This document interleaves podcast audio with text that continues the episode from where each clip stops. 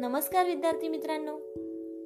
ऐकू आनंदे संस्कार गोष्टी या आपल्या उपक्रमात मी कस्तुरी कुलकर्णी तुम्हा सर्वांचं हार्दिक स्वागत करते.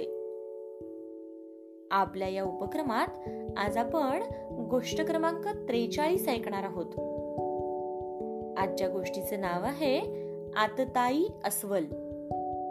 चला तर मग सुरू करूयात आजची गोष्ट आतताई अस्वल. एकदा एका अस्वलाने एका बागेतील मधाच्या पोळ्याला तोंड लावले. आता ते अस्वल त्या पोळ्याला दाबून त्यातला मध पिणार.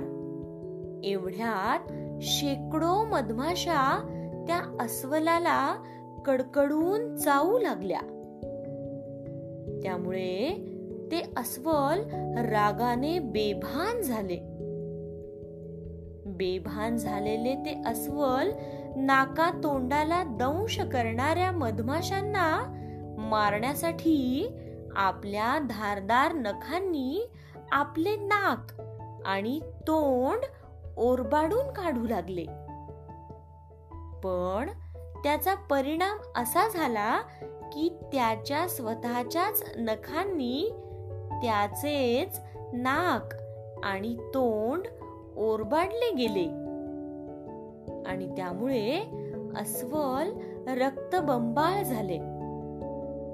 स्वतःच्याच आतताईपणामुळे अस्वलाने स्वतःचेच नुकसान करून घेतले. गोष्ट इथे संपली. आवडली का तुम्हाला ही गोष्ट? तुम्हाला गोष्ट आवडली असल्यास मला जरूर कळवा. या गोष्टीवरून आपल्याला एक छानसा बोध देखील होतो मित्रांनो.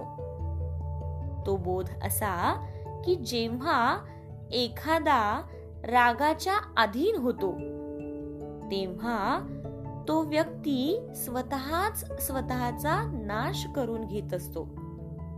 त्यामुळे कोणावरही रागावू नका. विचारपूर्वक काम करा. नम्रता राखा. नम्रतेनेच वागा. चला तर मग. उद्या पुन्हा भेटूयात अशाच एका छानशा गोष्टीसोबत. आपल्याच लाडक्या उपक्रमात ज्याचं नाव आहे ऐकू आनंदे संस्कार गोष्टी. तोपर्यंत नमस्कार.